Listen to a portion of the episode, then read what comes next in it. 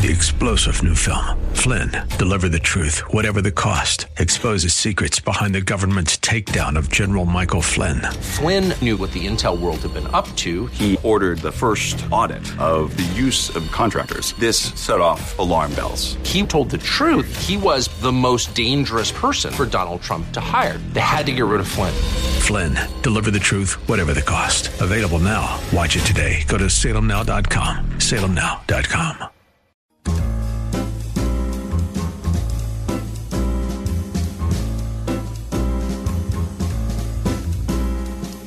Welcome to another edition of The Ride Home with John and Kathy, live from the Salem Pittsburgh studios.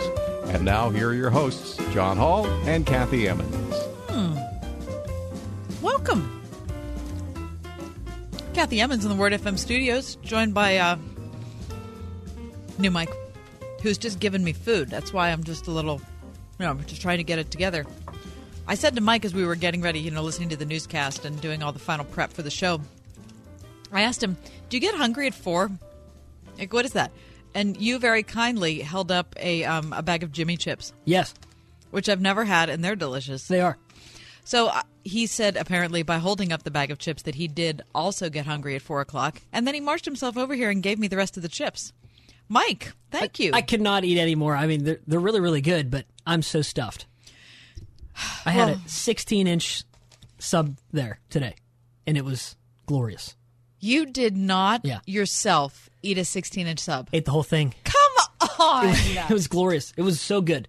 It was what so are you good. talking about? What kind of sub? and then I washed it down with those salt and vinegar chips. Oh my gosh. I got a I got a JJ BLT. Yeah, Okay, I love a BLT. Yeah. It's 16 inches long. Mm-hmm. yeah. Does it have cheese on it? Sure does. Provolone. Yep, it's really really good. Did you And put I, mayonnaise on it? I was just gonna say, I just yeah, I told him I told him to put extra mayonnaise on that sucker. Yeah, it was. Mike, amazing. 16 inches is really long. It is, it is. But I was hungry. I didn't have any breakfast. I, and I you know what? I never have breakfast. I'm terrible at that. I know it's the most important. No, no, no. That's But- funny you should bring that up because at 5 o'clock Yeah.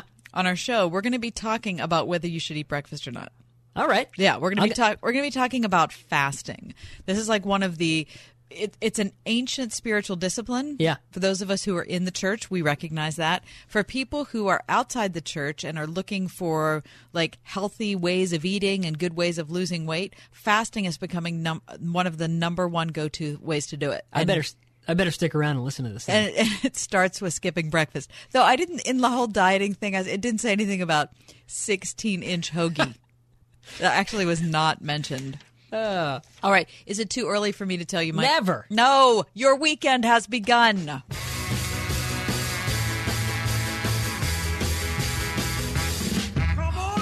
We're doing the twist.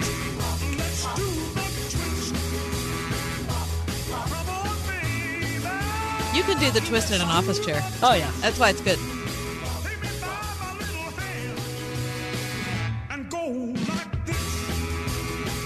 That's the kind of dance I can get behind because it's very basic. Yes. I love it. I just hope I just hope uh, nobody is driving and trying to do this dance right now. Yeah, it's not good when you're driving. Yeah, Office not- chair's good. Yeah. Like driver's seat is not good. Anyway, happy weekend. Um, couple things to talk to you about. For um, it's um, National Ice Cream Sandwich Day. Yeah. Did you know that? no, I did not. Yeah, it's National Ice Cream Sandwich Day. I love them. And I love an ice Love cream those. sandwich, but you know I can't eat them.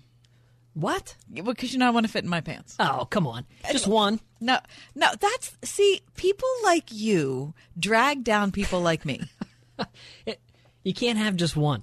That's that's the problem. You cannot. Hold on, I'm I'm googling it right now because I want to see what year the ice cream sandwich was invented. National Ice- Cream Sandwich Day. Um, hold on, I'm looking it up. I think it was in 18 some. Oh, look at this article. So dumb, it doesn't even have where it started. The I, problem mean, I need some history in this.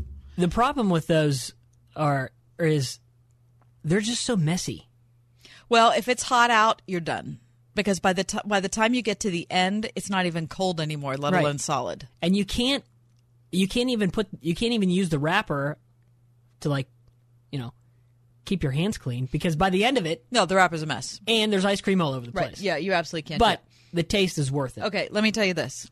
The very be- okay, I love your basic ice cream sandwich. You know, the little milk chocolate biscuit Yeah. thing. That's delicious.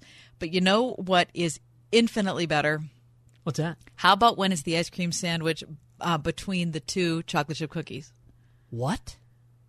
Have you never had that? You've never had the No. Chipwich? No. what? What? What is that? Listen, it's too big. Like, I mean, look, I'm, I'm holding up this the, a diameter that is Okay. unhealthy, really, right now with my hand so that Mike can see. Like this big, two chocolate chip cookies, and then the vanilla ice cream is between them. I've never had any. no, I never had that before. and then on the That sounds glorious. outside, on the periphery, there are chocolate chips. They're all like pounded in. They, I can't believe you've never had one. They, need one. I, th- I believe they're called Chipwiches. They are so good. I just, I, I'm looking at a photograph of them and it's making me tear up. That is how much I love those things. Oh my! Where do you find those? Well, you can make them yourself, but there was um, at Frank's Pizza, um, which has several locations, but there was the location that's closest to where I am is in the North Hills on Rochester Road. Yeah. they used to have some small bakery that would carry them. Okay. and they would just have them in there, so you could buy them when you went to get your pizza. It was the best Chipwich I ever had. Now you can get the preservative laden ones in the grocery store. Yeah. But I don't want you to do that because I want you to live.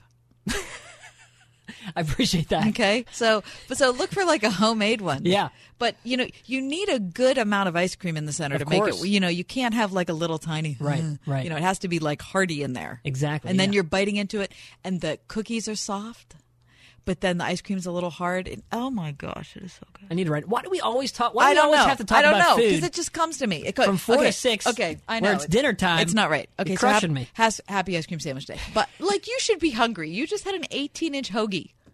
Yeah. No. Well, you're right.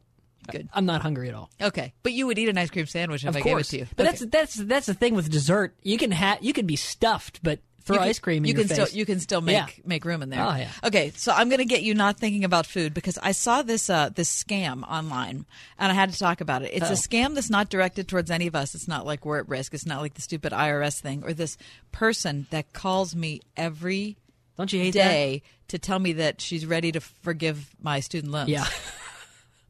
Anyway, not her. No, no. This is this is a scam that was perpetrated against Amazon. Okay, by James Gilbert Quarteng, who lives in Palma de Mallorca, Spain. Now, you feel like if someone lived in a place called Palma de Mallorca, Major- they wouldn't need to swindle Amazon because their life is so awesome. But anyway, he's 20 years old and he's been arrested in a scam um, where he was returning stuff that he got to Amazon. Okay, so I order quite a bit of stuff from Amazon. I'm very busy. I don't have a whole lot of time, and Amazon. I know is the giant that's like eating retail in the world. I recognize that, and you can send me all your negative emails about Amazon so that I can feel badly about myself. However, I very much appreciate the efficiency of the company. The ordering portal is the best of any place ever, and I really like the Amazon delivery guys, and so I'm doing it. Anyway, so this do so I order a lot of stuff from Amazon, and and a thing I really like about it is if you order directly from Amazon, returns are free. Now you have to pay attention because if you're ordering from another seller that's not Amazon, that's just sold through Amazon, you're going to have to pay for your returns, Right. Unless you take it to the very nice Amazon place in uh, on Bouquet on Bouquet Street or Atwood Street in Oakland. But anyway, the point is, I've bought and returned a lot of things to Amazon. So that got James Gilbert Quarteng thinking. This is what he did. He would order something on Amazon, okay? And then he'd fill out the return request, you know, online. Yeah. And then he would fill a box with dirt Oh no. that weighed exactly what the item was that he ordered. Wow. Okay. And he would package it up and he would send it back to Amazon. Then he would get his refund from Amazon.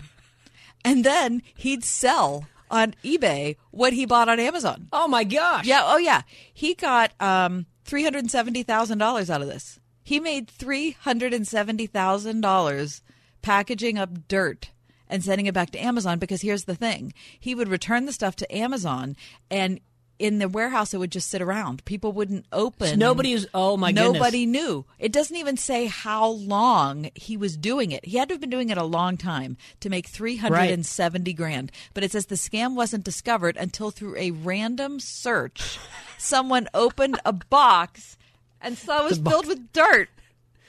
What do you got over there, Harry? Can you? I got dirt. I Got a box of dirt. What do you have? Well, I got a box of dirt.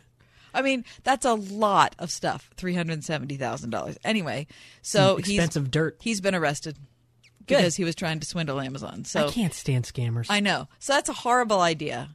Um, but you do get, have to give him points for creativity. yeah, that that is pretty smart. I mean, you have to do that. These people are way. The reason that they keep earning money is because they're way smarter than the average Yeah. person. Because that's pretty good. Anyway, so don't try to swindle Amazon. That's the uh, that's the story I give you for today, right? Okay, Just don't send them dirt. keep that in mind. All right, coming up next. Do you think God enjoys baseball? Yeah. Okay, well, if he enjoys baseball, I bet he's not enjoying pirate baseball right now. anyway, Dr. Richard Mouw coming up next.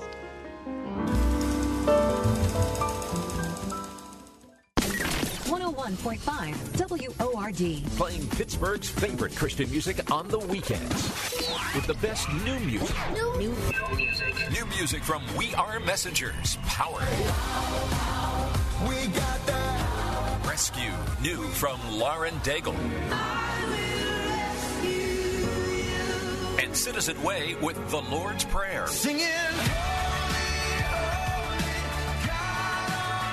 The best new music and Pittsburgh's favorites. Brought to you by Nello Construction. 101.5 WORD on the weekend. This is the entertainment answer. Actress Amanda Seyfried stars in The Art of Racing in the Rain and reminds us why dogs make such great characters. They just love you and they live in the present, and we could all learn from that. That's a big, giant challenge for us humans to live in the present, and they just do it naturally, and it's a beautiful thing to watch. The Art of Racing in the Rain, rated PG. For this entertainment, for this entertainment answer, I'm Matt Mungle. The backyard's looking great, Rob. Thanks, man. I was planning on adding a deck too. Know any good contractors? Why don't you just ask Home Advisor? Home what? HomeAdvisor.com. You just tell them about your project and they match you with local pros that can do the job. Nice. Now, how much does it cost? Oh, Home Advisor's totally free to use. Plus, you can read customer reviews, check pricing, and book appointments for free. What's the website again? HomeAdvisor.com. Or just download the free Home Advisor app. Finding great candidates to hire can be like, well, trying to find a needle in a haystack. Sure, you can post your job to some job board, but then all you can do is hope the right person comes along. Which is why you should try ZipRecruiter for free. ZipRecruiter doesn't depend on candidates finding you, it finds them for you. Its powerful technology identifies people with the right experience and actively invites them to apply to your job. You get qualified candidates fast. So while other companies might deliver a lot of hay, ZipRecruiter finds you what you're looking for. The needle in the haystack. Four out of five employers who post a job in ZipRecruiter get a quality candidate through the site within the first day. ZipRecruiter. The smartest way to hire. And right now, you can try ZipRecruiter for free. That's right, free. Just go to this exclusive web address, ziprecruiter.com slash free. That's ziprecruiter.com slash free. ZipRecruiter.com slash free. You know social media can grow your business. What you need is a social media strategy. August 6th, the Pittsburgh North Regional Chamber presents the 2019 Social Media Marketing Conference from 8 a.m. to 3 p.m. Gain expert insights from Salem Surround, Yelp, and other local pros to help develop your social media goals, protect and advance your brand. Plus, hear little known tips and tricks that'll make you a social media master at LaRoche University's Zappala College Center, Babcock Boulevard. Reserve now at wordfm.com slash conference.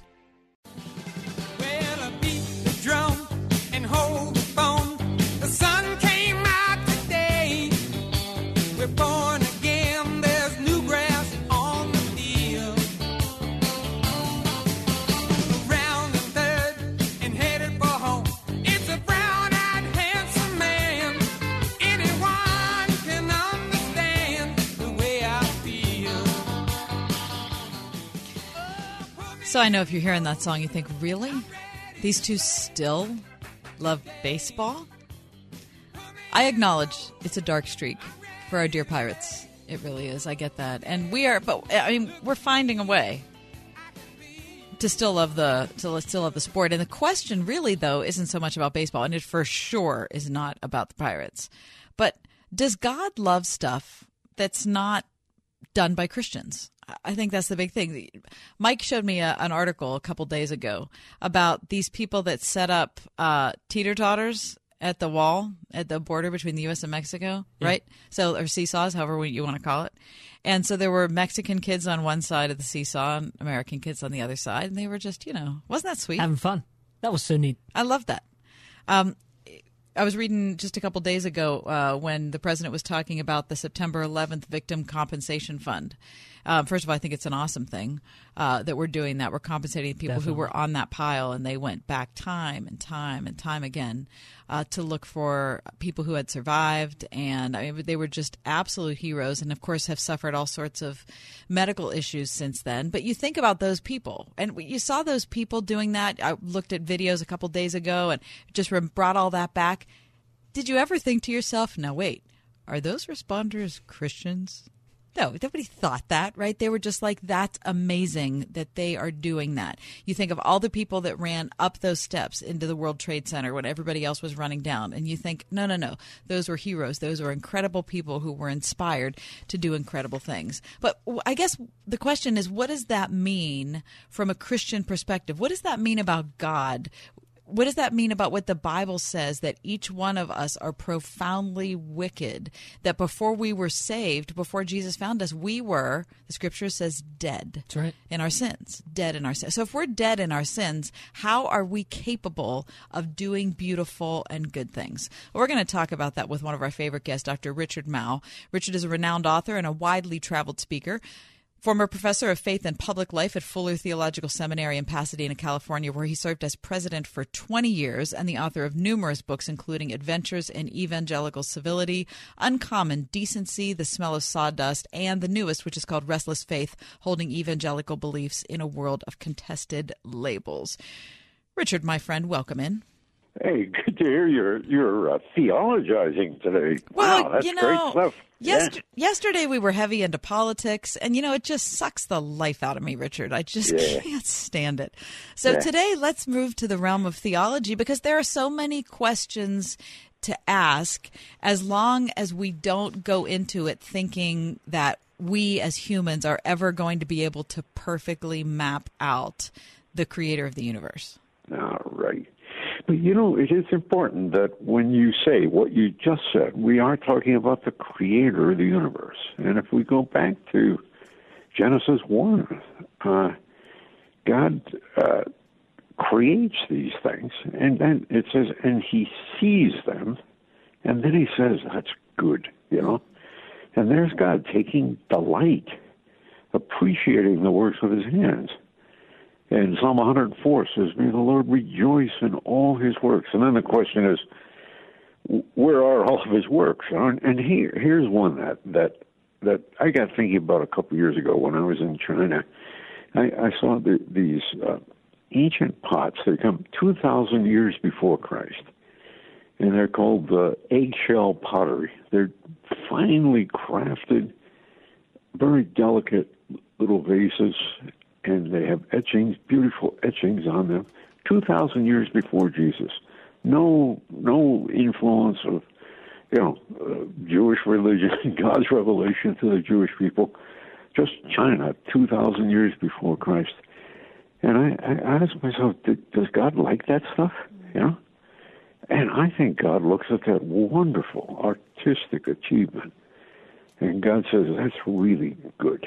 You know. Yeah. That's that's one of the reasons why I created the world. And and you were saying, you know, even if we don't know they're Christians, I mean, here, here's a very ordinary thing. I'm at baggage claim at, the, at LAX at the airport, and I'm waiting, and and there's a couple there, they, uh, a family there, and they're holding up a sign, and they're obviously waiting for the husband, the father, a young couple, um, to, uh, a young a young father to come back from, and somebody mentioned Afghanistan and he comes in. He's got bandages, and his arm is all you know in, in a sling, and he's obviously been wounded in Afghanistan. And this little three-year-old kid just runs, "Daddy, Daddy, Daddy," oh. and then the wife comes, and the three of them are hugging. The little kid's just hanging on, just arms wrapped around his father's leg. And I want to say, I'm so moved by that. You know. Now, do I know whether they're born again Christians? I don't know, but I think God looks at that and says, "That's good." You know, oh, the love of a child for his father, the love of a husband and wife, service to a country.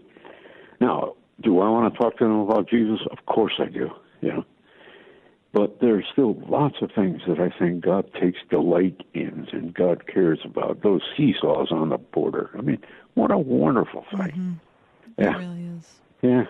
Yeah. So what does that mean? What, that means that God takes. Okay, so the scripture doesn't make any bones about it. I mean, we're dead in our sins. It's not like Yeah. we're sick in our sins or we're not feeling No. well. It says before Jesus came and regenerated us, we had nothing to offer. So Yeah. how do people who how are people able to offer things when it says that they're dead?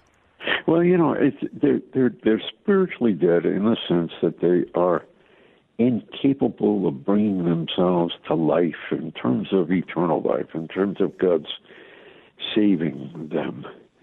But they're still created in the image of God. And they still have that created imagery, you know, that created reality.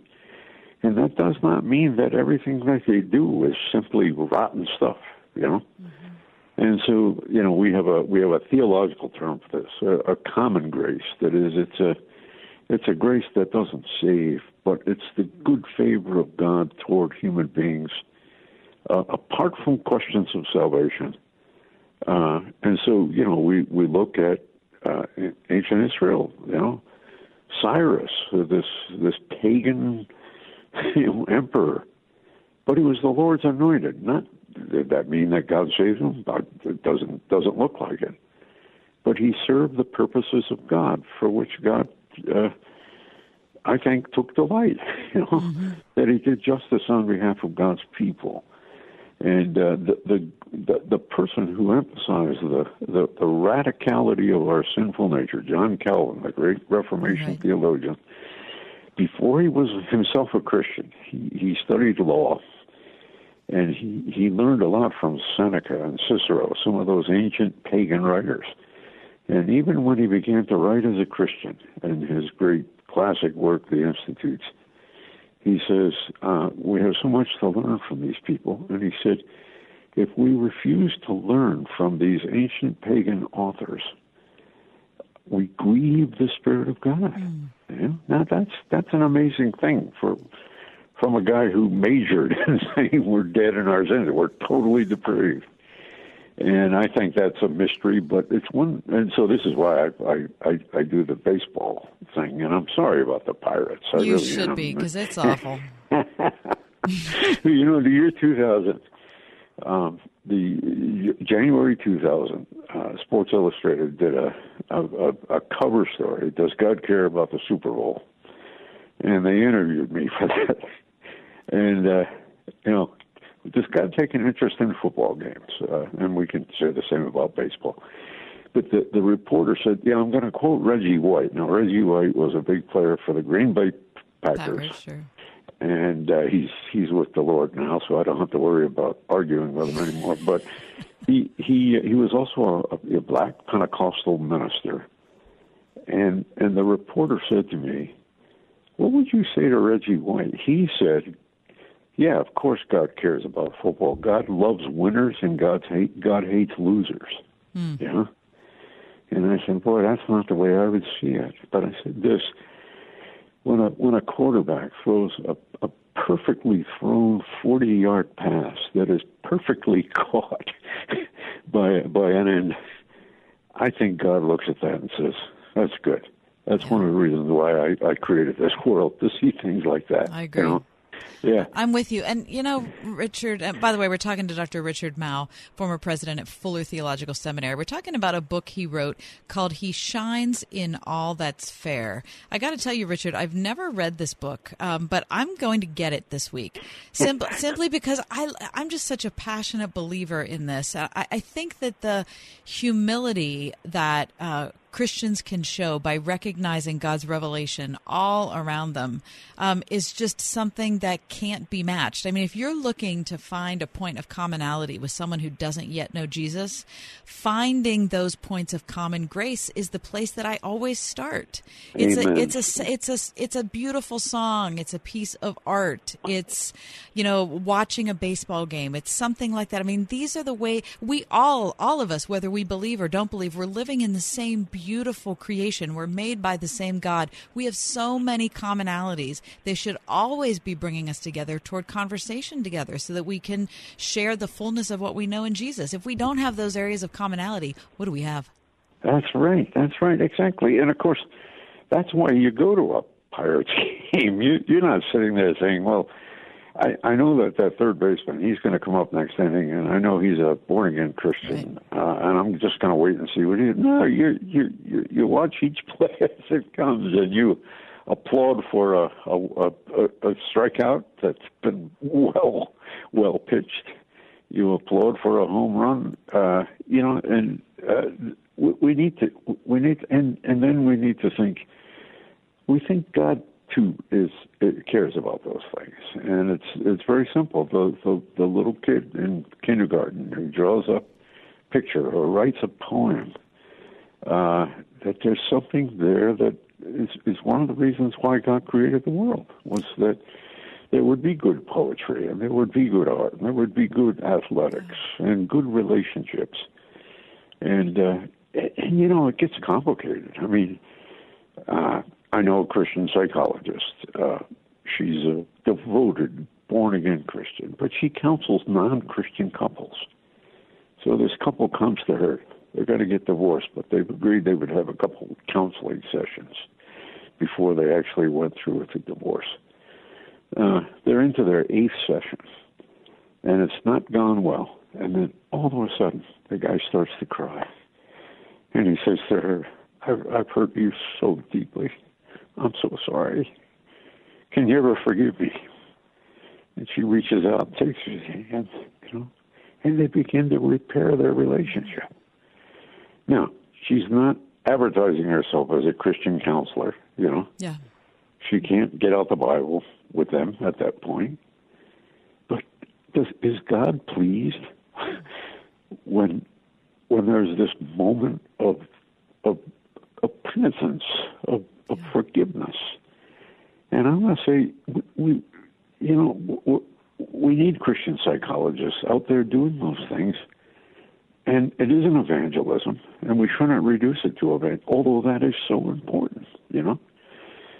But there are those moments, those wonderful moments in human relationships, quite apart from salvation, where we want to say that's a good thing, you know, so that when the Prime Minister of Egypt, many decades ago now, got on a plane and flew to Jerusalem after thousands of years of hostility between Egypt and Israel and hugged the Prime Minister of Israel, a, a, a Muslim and a Jew.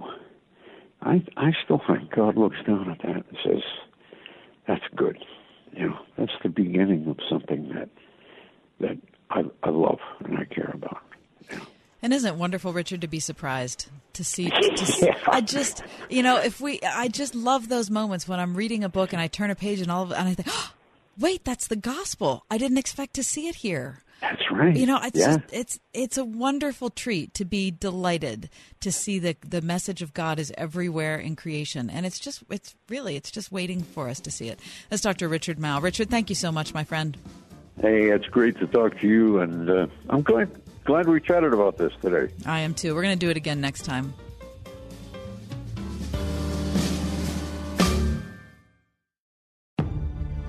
It's time to stand with Israel. Consider the lifelong impact of joining nationally syndicated media hosts Dennis Prager and Mike Gallagher, along with Word FM, on the Stand with Israel tour this December 2nd through 11th. More than a vacation, this journey will guide you through centuries of faith and culture as you visit iconic places right out of Scripture. Along the way, your hosts will broadcast on site while you watch and participate. Together with like minded travelers, you'll see over 40 iconic sites during the 10 day tour where you can pray at the Western Wall in Old City, Jerusalem, float in the Dead Sea, and take a boat out onto the water of the Sea of Galilee. Have you ever wanted to walk inside the Garden Tomb? Register today for the Stand with Israel tour this December 2nd through 11th. Just visit our website for more details and registration information at wordfm.com slash Israel. That's W-O-R-D-F-M dot com slash Israel. What you want is awesome new flooring at a great price. What you don't want is to spend hours at a showroom looking for it. With at-home flooring, you won't have to. At Home Flooring is where awesome happens. And their family's been bringing awesome straight into Pittsburgh homes with top quality hardwood, tile, carpet, and vinyl for over 50 years with their free shop at home experience, along with great selection and professional installation. So forget the showroom and schedule a little bit of awesome instead. Visit athomeflooringpgh.com. Hi, I'm John Henney from Henney Jewelers. Since 1887, my family has helped people celebrate the most memorable moments in their lives. We are rooted in faith and commit to doing the right thing again and again. We believe in the covenant of marriage and use our To Have and To Hold program to encourage couples as they prepare to spend the rest of their lives together. Please stop into our Shadyside store to learn more or visit hennyjewelers.com. Henny Jewelers, your jewelers for life. Washington County parents, you have a choice in your child's education. So why not consider a private Christian school that's been serving the community for nearly 40 years? At Central Christian Academy in Houston, pre K through 8th grade students receive the comprehensive education they need to propel them to the top of the class in high school and beyond. Central Christian Academy creates model student leaders other kids look up to. Students prepared for a world that needs Jesus. Schedule a private tour and learn more at ccaschool.com. Nobody should have to pay for one size fits all insurance. Liberty Mutual customizes your coverage so you only pay for what you need. Go to libertymutual.com for a customized quote and you could save. Liberty, liberty, liberty, liberty. Hi, this is Brad Marshall, General Manager here at Salem, Pittsburgh. If you're listening to my voice right now, you're a listener to our station. If you love this station and you have experience in sales, we'd love to talk to you. You already understand our mission and what we do, so now maybe you'd like to join this team. If you have sales experience and understand digital marketing, we might have a job for you. Call me and we'll discuss the next steps. Call Brad 412 503 4770. If you love us, come join us. It could be a life changing opportunity for you. You'll never know unless you call.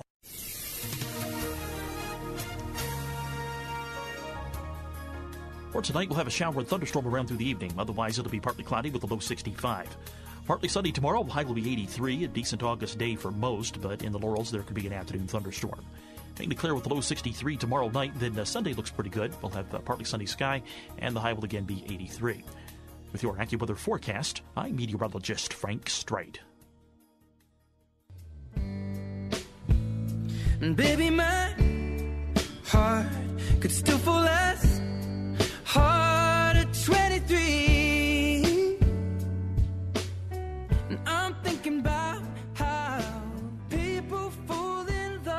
I love that song. Ed Sheeran's Divide Tour will set the all time highest grossing tour record with tonight's show in Hanover, Germany, which, by the way, is a lovely city. I was just in a couple weeks ago. Pollstar forecasts that the total gross up to this point, are you ready, Mike? I'm ready. $736.7 million. What? $700 million. Oh my gosh. Yeah. That will top the previous record of 735 million set Wait, wait, by wait. U2. Oh, I was gonna- oh, gonna I'm guess. sorry, you were going to guess. I was going to say John Mayer. No. but he was you too. You're right. No, it was I'm U2. surprised. 2011. How about that? Yeah. So listen, so this tour he's been on, Ed Sheeran has been on, started in March of last year. Wow. He has been touring since March of last year, and it will end on August 26th of this year. He did 893 days of touring. That's a lot. That is a lot. I mean, that is really, really sickening. I mean, that's just that is absolutely amazing. Um, so the, his attendance so far, um, not including the Hanover tour, which or the Hanover concert, which is tonight, uh, seven point three million people have seen Ed Sheeran, who I'm sure is terrific live. If you've seen him do any of his stuff live at the Grammys or the Emmy, Yeah. I think he did at the Emmys one year too. He's just really wonderful. His song that he wrote, which is only available, I think, on the album. It's one of those things you can't buy the single of. He wrote a song about his grandparents' meeting. It is hmm. A delightful song. I just absolutely love it. Anyway, so Ed Sheeran, uh, all-time highest grossing tour record. Go, Um, also, another big day in music because it's uh, the birthday of the great Tony Bennett.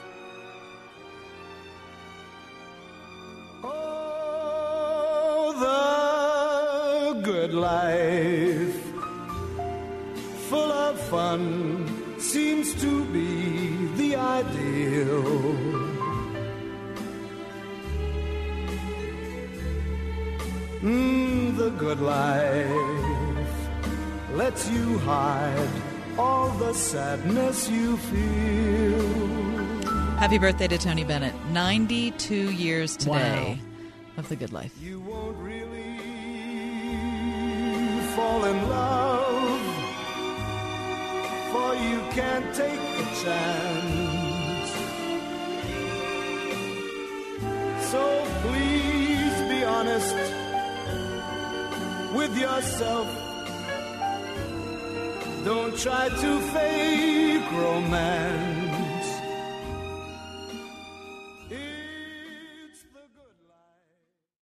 101.5 WORD. Coming up on Love Worth Finding. Paul said, You can't even compare the glory that we will receive with the suffering that we now know. He's going to turn every tear to a pearl, every hurt to a hallelujah, and every defeat into a victory, and every Calvary into an Easter when Jesus comes. If you're going through difficult days, listen to Adrian Rogers' uplifting series Under the Great Physician's Care this month on Love Worth Finding. Tonight at 11 on 101.5 WORD. Do you find yourself struggling to get comfortable while trying to read or watch TV in bed? Consider an adjustable bed from the original Mattress Factory and elevate your sleep experience. Raise your head and feet to the zero gravity position to help relieve joint pressure and provide optimal comfort. The Original Mattress Factory offers two models of high quality adjustable beds at an excellent value. Both models are designed to pair perfectly with an original mattress. Visit an Original Mattress Factory location near you to find the perfect adjustable bed and mattress for you. Sleep impacts your ability to focus, learn, and solve problems. But according to Harvard Medical School, only 11% of American college students are sleeping well. At the Original Mattress Factory, we can't guarantee that your college student won't stay up until 3 a.m. cramming before a big exam. But we can provide a hand built, high quality mattress at a factory direct price when they are finally ready to get some rest. Visit an Original Mattress Factory store near you or go to originalmattress.com to learn more. Providence Presbyterian Church, Washington Alliance Church, Bethlehem Lutheran Church, St. John the Baptist Church, Impact Christian Church. the Bible Chapel, What do all these churches from various denominations have in common?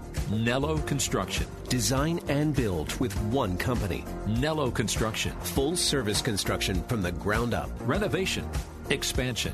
Nello Construction, the choice for churches. See the projects Begin the journey. at nelloconstruction.com. You know social media can grow your business. What you need is a social media strategy. August 6th, the Pittsburgh North Regional Chamber presents the 2019 Social Media Marketing Conference from 8 a.m. to 3 p.m. Gain expert insights from Salem Surround, Yelp, and other local pros to help develop your social media goals, protect and advance your brand. Plus, hear little known tips and tricks that'll make you a social media master at LaRoche University's Zappala College Center, Babcock Boulevard. Reserve now at wordfm.com slash conference.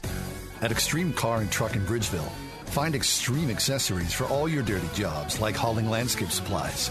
Protect your vehicle with spray on bed liners, tonneau covers, WeatherTech floor liners, and more. Say goodbye to dirt and grime inside and out with extreme detailing. Plus, lift kits, electronics, and remote starters. Always a favorite. Extreme Car and Truck in Bridgeville. For the extreme in all of us. At extremetruck.net.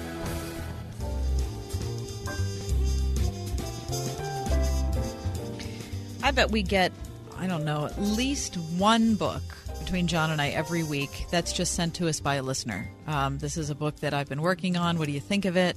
Um, you know, this is a book that my mom's been working on. What do you think of it? You know, the problem for John and I is that we don't have enough time to read those books. And i'm you know i'm sorry for that. So if, if you're a person who sent us a manuscript and you think boy you know i never heard from john and kathy we just our schedule just doesn't allow us to do that. But the, just the number and the frequency with which we get books helps us to recognize that a ton of you um, have stuff to say and you feel like there might be a book in you somewhere, but you just don't know how to go from the stuff that's in your head to a printed page.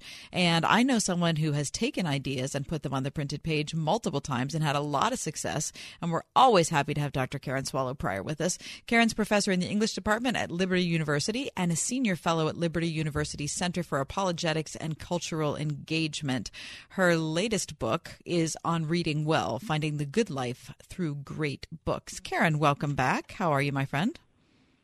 Good. How are you? Well, now, as I said, your latest book, that's your latest book you've written on your own. Tell me the name of the book that you've written, you've co written, that you were the co editor of. Yes, I was I was co-editor of a just released volume called Cultural Engagement: A Crash Course in Contemporary Issues, and I think I was on a couple of weeks ago to talk with you and John about that. And yes, that was my I I do have a couple of essays in the book, but it was also my first time being an editor of a book, and that was quite um, challenging and fun. Okay, well, let me tell you parenthetically that I've been carrying the book around for the last week in my uh, backpack with my computer. I'm really enjoying it. And the sad thing is that I still couldn't think of the title. Even though I've been carrying it around for seven days, the title just escaped me. And that's just, that's the life I'm living, Karen. All right, so um, you heard what I said about how many manuscripts uh, John and I get on a weekly basis. And so I recognize that this is a, a hunger that people have, is they, they feel like they've got a book, but they're just not sure how to make it happen. Yeah, and you know, I, I think so many people think that the writing part is hard, and it cer- and it certainly is. I I can attest to that. But if you actually want to get your message out to people, um, whether it's you know even self-publishing or getting a publisher, if you want people to read your message, you actually have to spend a lot of time building an audience, building trust in people so that they actually want to hear what you have to say. I mean, if you if you just put your words on a page, which is quite an accomplishment in itself, um, if you haven't done that, if you don't have an audience, if you don't have people who who want to know what you have to say, then you might as well take that ream of paper and stand on a street corner and say, "Here, read this," or or send it into your show, Right. Right? Because we're also busy. We have we have to actually know you a little bit or trust your authority or expertise before we're going to drop other things that we're doing and read what you have to say. Right, and That's that's, a, normal and that's a all of us. hard thing for um, for people to hear. I think because if they're a writer like you are, they already feel like they have something to say, and so being confronted with, you know, I need to know more about you before I'm going to invest time reading in your book. That sounds kind of harsh.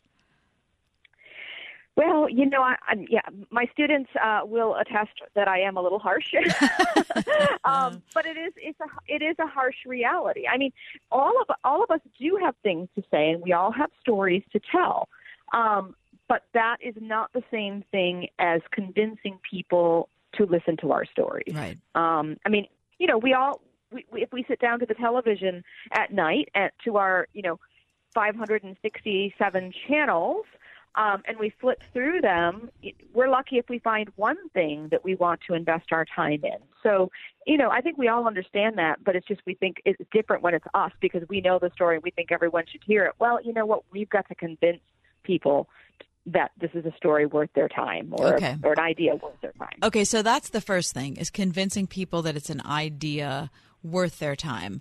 What about the getting known part, which is frustrating because, you know, I'm sure people feel like, well, I can't uh, this is the way that I want to be known, but I can't get my book published so no one's going to know me and so it's this, you know, defeating cycle. Right. I mean, and so what I was talking about before, it, it the audience. I mean, a lot of people talk about platform, and that's a word that scares people, and I think it also misleads people. So I like to use the word audience more because audience is it's not the entirety of platform, but it is it is a big part of platform. Um, and so if you want to, because I, I guess if we think of a, if we take the metaphor and make it literal, I can build a platform and stand on it, but that's not going to bring people to hear me.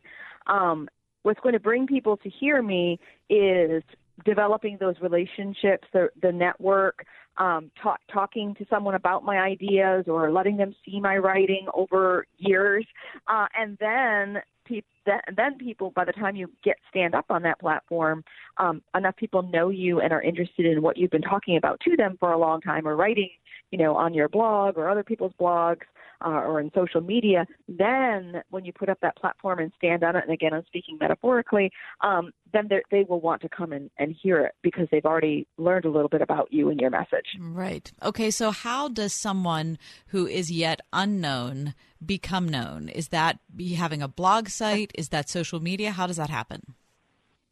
I mean, there are so many ways that it can happen. It's it's not there's not a formula. And for about ten years, about ten years ago, um, having a blog was you know was successful for a lot of people. That was the way to do it. Well then so many people did that that you know then that became a, a less um successful way of doing it because there were so many. So a blog is a way of doing it. Social media is a way of doing it. Um you know writing in uh small publications or other people's blogs just getting your name out there in small ways is not only a way to build platform and audience, but more importantly, it's a way to hone your craft and your message. right. A lot of people just want to blurt it all out on the page without any sharpening or feedback when we actually need that feedback, just like a just like a conversation.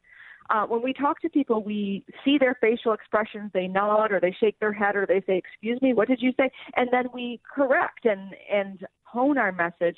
That's what all these years of blogging and tweeting and sharing things on smaller venues can do for you as a writer. Dr. Karen Swallow Prior is with me, professor in the English department at Liberty University, author of On Reading Well, Finding the Good Life Through Great Books. Karen, one thing I can say when I get when I receive a self-published book is that off I mean I pull it out of the package and I can tell you that it's already at least 25% too long. Uh, so talk about the value of learning to cut your stuff.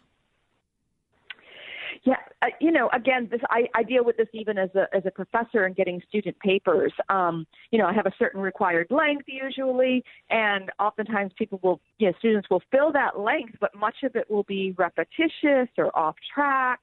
Um, just repeating the same thing in different words. Uh, you know, writing is not something that we actually do naturally, and so when we put ourselves out on paper, often uh, for me especially i have to revise and edit something multiple multiple times but many many times before it can be you know as close to to good as i can get it. And and a lot of people have this romantic idea that you know that you just kind of wait for the muse to inspire you you spill it out on the page and that's what it what it is. But like anything else writing is a craft that takes honing and revision and work and a lot of people that's that's the part they want to skip Right. It's the slog. I mean, I hate to say it, but it just is. I mean, I, I, I have never written a book. I never felt the need to write a book, but I have to, obviously, anyone who's in broadcasting has to write for a living. And it's every time I sit down to write, I don't want to write. Every single time. and you'd think after doing it as long as I have, I'd start to like it. But it's just, it's hard. It's like anything else. It's like going to exercise. I never want to do that either. Right, and exercise is a good analogy because it's it's just kind of you know doing that same thing over and over, getting the words on the page, re- improving them, refining them.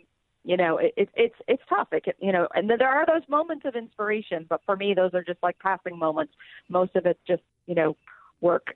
right, it's just work. So rejoice in the passing inspiration and be glad when it hits, but don't rely on it. That's Dr. Karen Swallow Prior. Check out the book on reading well, finding the good life through great books. It's absolutely terrific. Much more coming up on today's Ride Home. If you're drowning in IRS debt and can't afford to pay, then you need to take advantage of special IRS tax programs that are available and free yourself from IRS collection efforts once and for all. Due to the financial hardship consumers are facing throughout the country, the Internal Revenue Service has made it easier to settle delinquent tax problems. An open phone line has been established by Community Tax for consumers to call and see if they qualify. Take down this number or store it in your cell phone, but call the Community Tax Helpline at 800 500 5588. If you owe back taxes to the IRS and cannot afford to pay them back, or even if you have years of unfiled tax returns, there's no need to fear anymore. But you have to call the Community Tax Helpline today at 800 500 5588 for the help that you need. Don't take on the IRS alone. They can attack your wages, savings, pension, home, and even your Social Security check. Call 800 500 5588 for your free consultation and to see if you qualify. That's 800 500 5588. 5588. How does Eden Christian Academy prepare students for success? Through education that ignites the mind and inspires the spirit from pre K through 12th grade. Through 47 state certified full time teachers and opportunities in sports, the arts, and service to the community. With results like SAT scores 200 points over the national average. Schedule a tour at any of Eden's three North Hills campuses and see what the area's largest non denominational Christian school has to offer at EdenChristianAcademy.org. Ever wonder why Europeans speak so many languages? Maybe it's because they use Babbel, the number one selling language learning app in Europe. Babbel's 10 to 15 minute lessons and award-winning technology can have you speaking Spanish, French, or German within weeks. I always thought I was bad at languages, but after using Babbel, I can tell you I was just taught the wrong way. Now, try Babbel free. Go to babbel.com or download the app. That's Babbel, B A B B E L dot com, or download the app to try for free.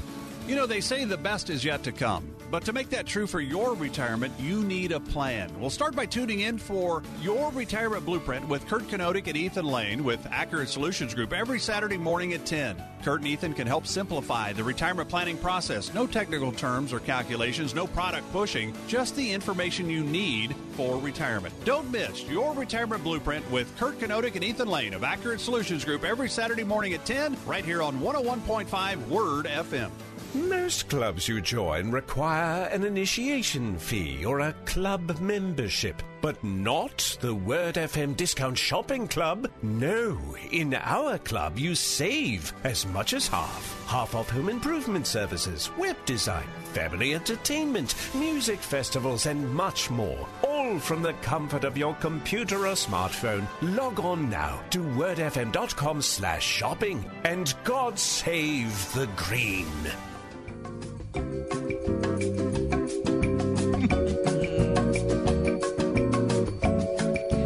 Elevator music for your Friday. On the ride home, we usually talk about, you know, days to celebrate National Day of this, National Day of that. There's one that I missed. I'm a couple days off, and I'm glad because it creeps me right out. Talk in an elevator day was July 26th. okay. Now, I have zero interest in talking to anybody on an elevator. Now, I mean, if I'm in the elevator with you, Mike, or like, I mean, I'll, Right. it's not that I don't want to talk on an elevator Right. ever. It's not. I don't want to enforce like silence, but I don't. I'm not there to meet people. I don't need a friend on an elevator. Okay. Um, a new study's found that 66% of people don't want to talk while on an elevator. Well, I can't believe 66% is. I can't believe it's not 96% because anyway, Yeah, that's surprising. this company, uh, ThyssenKrupp, which is a German company, they have done some research into this and they have supplied questions that they think we should ask one another because they said that there are 7 billion elevator rides that happen each day and that we are missing out on opportunities to connect. What are you going to say for Listen. like 30 seconds? Get ready. These are the these are the questions they've suggested. What are you going to talk about? They have them segregated according to how long your elevator ride is. So if you're going Oh only up to the first floor, there are certain questions, you know, et cetera. But if you're going up to up eight floors or more, there are other questions. Oh are you ready? yeah. Let's let's start with your a short elevator ride. Okay. These are the questions. How's your day going? Oh, jeez. What are your plans for the weekend? Do you have any holiday plans coming up? Can you imagine? Anyway, okay. You're going up to the second or third floor. So where did you grow up? That's like creeper talk. That's What's your proudest moment? what? What? No. Going fourth or fifth floor? If you had to pick a new name for yourself, what would you pick and why? Oh my goodness. Wait, what do you daydream about? What do you daydream about? Mm-hmm. Now, if someone asked me on an elevator at what. I daydream about, I would be like climbing up through that opening in the ceiling and riding on Yeah. the top. I'd immediately whip out my phone and act like I'm on- exactly. If you're going to the sixth or seventh floor, what is top of your bucket list? Oh my goodness. What's the best piece of advice you've ever received? Wait, are you ready? Yeah. Have you ever kissed in an elevator? What? What? What? That's like sexual harassment right there. That is wrong. That this is- is a horrible strategy. I can't ThyssenKrupp elevator.com. Oh my gosh. Good heavens. Okay, if you're going up to the eighth floor or higher, these are the questions. All right. Do you think an elevator can read your thoughts? Which is super creepy. That is. What are you grateful for? Oh man. And this is my favorite. What's missing from your life?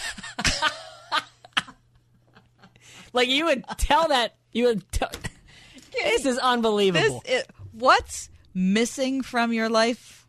Mm-hmm. Yes. yeah, let me let me talk to you, stranger, about what's It missing is- in my it life. is so in a span of like so a minute and a half. Weird. That's super weird. They say that, as I said, 7 billion elevator journeys happen every day.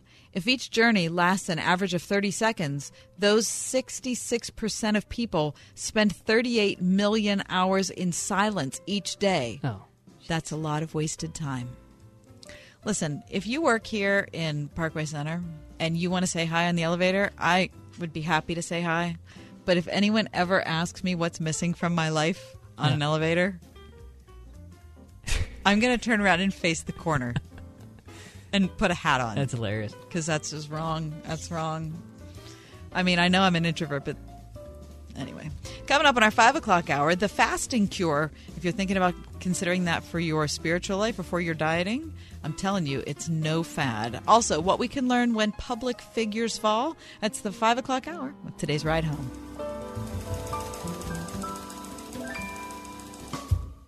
Sharing the word that changes the world. 101.5 WORD FM, Pittsburgh, a service of Salem Media Group. With SRN News, I'm Keith Peters in Washington. President Trump's pick for the Director of National Intelligence has announced his withdrawal from consideration. President Trump has withdrawn the nomination of John Ratcliffe to be the Director of National Intelligence. Ratcliffe says he was humbled and honored to have been considered for the position. The president says he will name another nominee soon. Correspondent John Scott, President Trump said there was too much resistance to the nomination. I think he would have had great Republican support, probably would have had no Democrat support, which would have been nice to get some. Uh, but I think he would have done fine. But it would have been a long, it would have been a long, hard slog. On Wall Street, the Dow down by 98 points, the Nasdaq dropped 107, and the S&P 500 was lower by 21. An arms treaty signed by President Reagan and Soviet leader Mikhail Gorbachev is now null and void. This is SRN News. The Ride Home with John and Kathy, driven by Colussy Chevrolet, serving the Pittsburgh area for over 100 years. This is the entertainment answer. Writer Garth Stein says much of his book, The Art of Racing in the Rain, which is now a big motion picture, comes from real life. All the things in the book and in the movie are real aphorisms. You know, all these sorts of lessons that the track teaches us, we apply on the track. And my friends and I would sit around and we'd say, you know, if we could, if we could apply the rules that make you better as a race car driver to our own personal lives, we'd be really good people. The Art of Racing in the Rain, rated PG. For this entertainment answer, I'm Matt Mungle. The backyard's looking great, Rob. Thanks, man. I was planning on adding a deck too. Know any good contractors? Why don't you just ask Home Advisor? Home what? HomeAdvisor.com. You just tell them about your project and they match you with local pros that can do the job. Nice. Now, how much does it cost? Oh, Home Advisor's totally free to use. Plus, you can read customer reviews, check pricing, and book appointments for free. What's the website again? HomeAdvisor.com. Or just download the free Home Advisor app. Let's say you just bought a house. Bad news is, you're one step closer to becoming your parents, which means you're going to start telling your kids to clean up before the cleaning lady comes. Doesn't make sense, but you're the parent and they're the kids. You're going to start telling them that now, too. Good news is, it's easy to bundle home and auto through Progressive and save on your car insurance. And there's your opening to remind them who pays the bills around here. Progressive Casualty Insurance Company, affiliates, and other insurers. Discount not available in all states or situations. What you want is awesome new flooring at a great price. What you don't want is to spend hours at a showroom looking for it. With At Home Flooring, you won't have to. At Home Flooring is where awesome happens. And their family's been bringing awesome straight into Pittsburgh homes with top quality hardwood, tile, carpet, and vinyl for over 50 years with their free shop at home experience, along with great selection and professional installation. So forget the showroom and schedule a little bit of awesome instead. Visit athomeflooringpgh.com. Recent storms have done a number on Pittsburgh's homes and businesses. If you've had damage to your roof, windows, siding, or gutters and downspouts, you may be eligible to get them replaced or repaired free of charge. All you have to do is visit windowsruspittsburgh.com for a free inspection from one of their highly trained appraisers. With over 50 years in home remodeling, Windows R Us is the area's premier exterior replacement company. for roofs, siding, gutters and downspouts, doors, and of course, windows. If damage isn't your issue and you just want something new, you'll love their no pressure approach, no hidden fees, and one of the fastest turnaround times in the industry. Why pay twice as much with other companies? Visit the area's premier exterior replacement company at windowsruspittsburgh.com. Mention Word FM for an additional 10% off at windowsruspittsburgh.com. That's windowsruspittsburgh.com.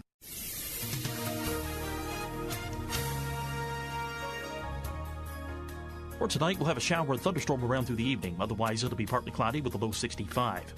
Partly sunny tomorrow, the high will be 83, a decent August day for most, but in the Laurels, there could be an afternoon thunderstorm. Mainly clear with a low 63 tomorrow night, then uh, Sunday looks pretty good. We'll have uh, partly sunny sky, and the high will again be 83. With your AccuWeather forecast, I'm meteorologist Frank Strait.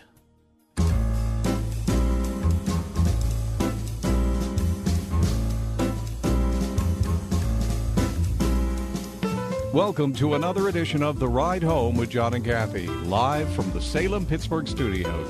And now, here are your hosts, John Hall and Kathy Emmons. Happy to have you with us. Kathy Emmons with Mike Duffy today. John Hall taking a day off. Looking forward to a great weekend. We have a new feature coming up, uh, 5.30, where you can hear some fun stuff to do in the Pittsburgh area. We're going to talk about what happens when public figures fall with one of my favorite guests, Drew Dyck. He'll be with us in just a couple minutes. Um, but before that, you know, it's Friday. We always talk about food and stuff on Friday. And of course, it's National Ice Cream uh, Sandwich Day. Mike, I hope you will partake. Definitely. Will you? Love an ice cream ice cream sandwich. Do you? Would you buy one at the grocery store? I would. I would. Do you have them in your freezer now? Um, would a Klondike? Does, does that? I don't think. It, I don't think it's in the same realm. Uh, I feel like it's close, but I don't think it's the same. Yeah. I think you have to have something cakey Yeah. or cookie y on either side. I don't think the, the melted chocolate or whatever. You're right. I don't think that'll Yeah. work. I mean, I like a Klondike. What Yeah. kind of Klondikes do you have in your freezer? Oreo. it's delicious. It is. That's very, very, very good. How about the combination of Oreo and vanilla ice cream? Who thought of that? That's Oh, so smart. I'd like to shake his or her That hand. is so smart. It- whoever whoever came up with cookies and cream, I'm just so happy. Anyway, but that's not what we're here to talk about. We're here to talk about. Are you ready? Ready. Fasting. What? All right. So we know fasting because both of us are believers and because we recognize that fasting has been a part of the church since time immemorial. So we know that Jesus fasted. We know that the apostles fasted. There were fat the people. Uh, fasted in the Old Testament. So this is a, a multiple thousand year old practice of spiritual discipline, right? And so we know that, you know, why do you do it? Well, there are a bunch of different reasons that you fast. Um, you can fast for strength. You can fast for an answer. You can fast in prayer. You can fast for wisdom or understanding or whatever. Another reason, though, that doesn't get talked about much is just so that we learn to master ourselves. We we're not um, we're not at the mercy of our desires, and we have to live as disciplined people. And that's just another way that we learn discipline. Well, interestingly enough, this idea of fasting is now all over the internet in conversations about dieting. Now, when we're talking about fasting in, in regard to healthy eating, it's definitely in regard to taking care of your body, not hurting your body. So we're talking about eating disorders like bulimia or anorexia or something like that. That is not fasting. That is um, that's a psychological disorder that has to do with self punishment and you know an, a, a wrong assessment of body size or type or just an inappropriate use of the way that we look at food. Right. But that's not really what fasting. In fact, that's not at all what fasting is.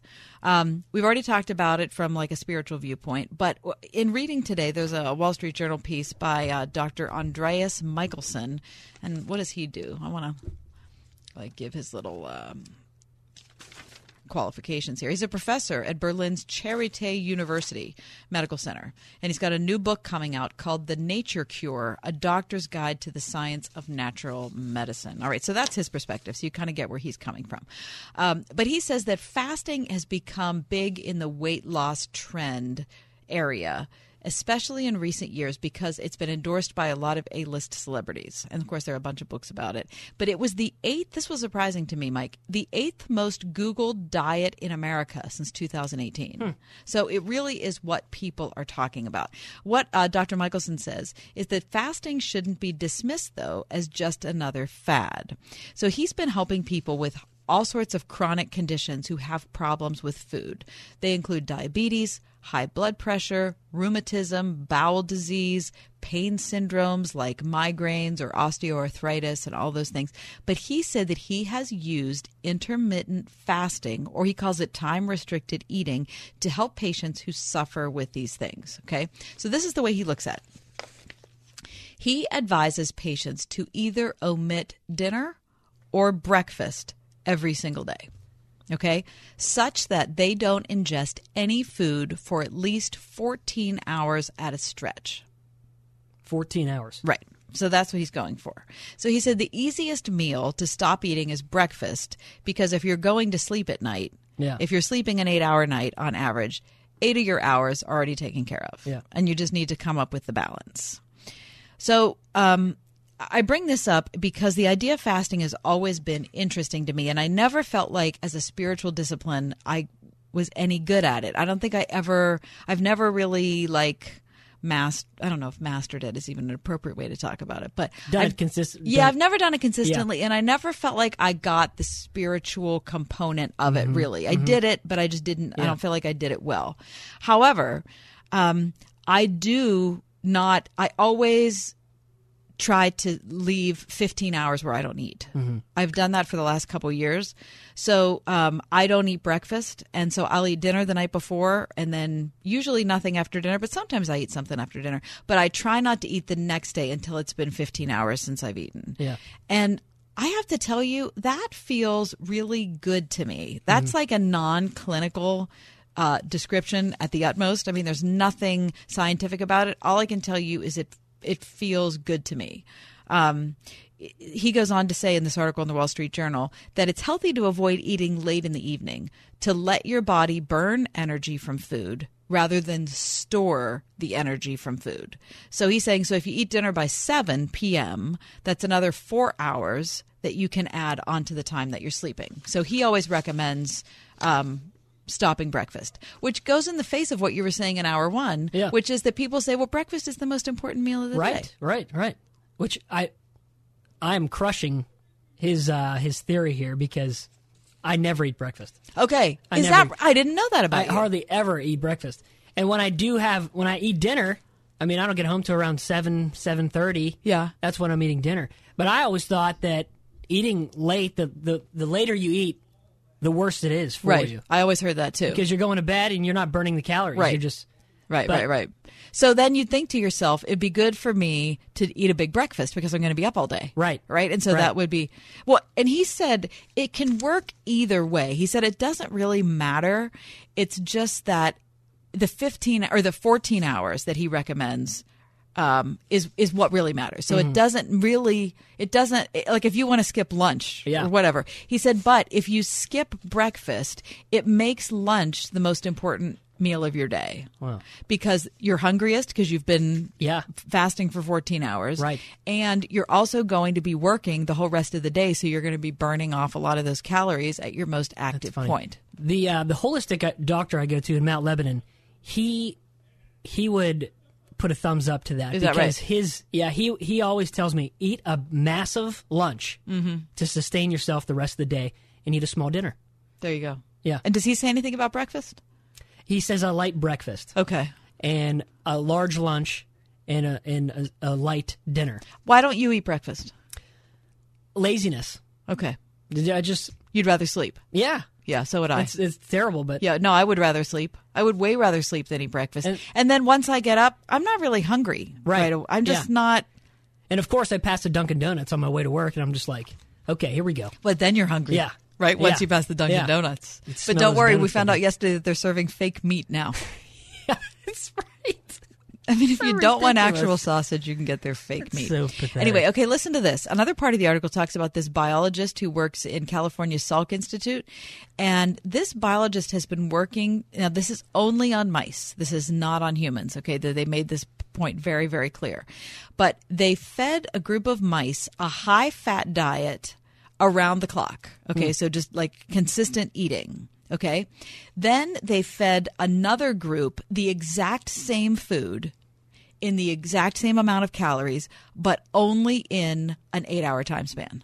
Okay. Okay, so it's the same food ingested. It's just invested in an eight hour time span as opposed to a 24 hour time Right. span. And the second group was slimmer and healthier for much longer. How about that? Isn't that interesting? So it does seem that there's something to going without food for an extended period of time in your day. Right? Now he says there's a logic to it. When we eat, our body releases insulin that disrupts the process of autophagy. I don't know what that means. By oh, he said he explains it here by which cells deconstruct old damaged components in order to release energy and build new molecules. Okay, I'm not going to go Hmm. Into the whole like you Yeah. know biology Yeah. about this, but it is an interesting article if you're interested in it. Wall Street Journal by Andreas Michalsen, um, and it just made me think. Okay, we talk a ton about food here on Fridays, but we never, we rarely talk about eating well. Maybe that's the way we could eat well, and maybe if we eat well, we could eat like more food and enjoy it more, or you know, at least better food and enjoy it more. I don't know. I feel good about that. I like it. All right. So fasting, not just for spiritual component, not just for diet component, but maybe for both things. 101.5 WORD. Playing Pittsburgh's favorite Christian music on the weekends with the best new music. New, music. New music from Francesca Battistelli, Defender. Enough by Corin Hawthorne. And I'm gonna let it go from Jason Gray. I'm gonna let it go. The best new music and Pittsburgh's favorites. Sponsored by Trinity Jewelers. 101.5 WORD on the weekend. At Extreme Car and Truck in Bridgeville, find extreme accessories for all your dirty jobs like hauling landscape supplies. Protect your vehicle with spray on bed liners, tonneau covers, WeatherTech floor liners, and more. Say goodbye to dirt and grime inside and out with extreme detailing. Plus, lift kits, electronics, and remote starters. Always a favorite. Extreme Car and Truck in Bridgeville. For the extreme in all of us. At extremetruck.net. Wake up and text. Text and eat. Text and meet up with a friend you haven't seen in forever. Hi. Oh, hey. Text and complain that they're on their phone the whole time. Text and listen to them complain that you're on your phone the whole time. Uh, Text and whatever. But when you get behind the wheel, give your phone to a passenger. Put it in the glove box. Just don't text and drive. Visit stoptextsstopwrecks.org. A message from NHTSA and the Ad Council. Most clubs you join require an initiation fee or a club membership, but not the Word FM Discount Shopping Club. No, in our club you save as much as half. Half off home improvement services, web design, family entertainment, music festivals, and much more. All from the comfort of your computer or smartphone. Log on now to wordfm.com slash shopping and God save the green.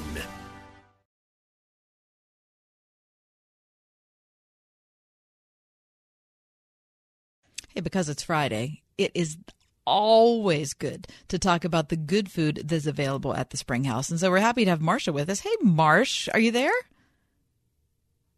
Oh, Marsh isn't there. Oh, I thought Marsh would be there. Yeah, she is. Oh, no, wait, hold on. Hold on. Okay. There she is. Marsh, are you there? I'm here. Oh, I just had to hit the button twice. How are you, my friend? Good. How are you doing, Cav? Good. Tell me what's going on with Eats at the Spring House this weekend. Well, it's um there's no big shakes going on. It's kind of a nice, peaceful weekend, but we are having a really great menu. So I thought I'd tell you about Oh, it. please tell me. I love to hear the menu. Okay. and you know, maybe we've had a lot of new people here lately and and some word listeners and it's been very fun to meet a lot of word listeners and then people from West Virginia and Ohio and and so a lot of people don't know how it works here because you know we are a little different out here in the country. Right. And yes. and so um, when you come to the Spring House, it's like old fashioned cafeteria style. Everything's made from scratch, but you pick and choose what you're hungry for and pay accordingly. We tell everybody the official drink at the Spring House is chocolate milk. Kathy knows that. Um, we milk our own cows, the best chocolate milk in, around, our salad bars by the pound, and then we have amazing desserts that you should save room for at the end. Oh, my gosh. Did you know What's that it was favorite of all those things, Kath? well, Alabama vegetable casserole, of course, is at the top, along with well, no, even even more than Alabama vegetable casserole is the coleslaw at the Spring House, which I talked about in laudatory terms yesterday. Really? Because it is maximum delicious. All right, listen, that's just a oh. little bit of what you can look forward to at the Spring House. So find yourself out there. I'm telling you, you're not going to be sorry.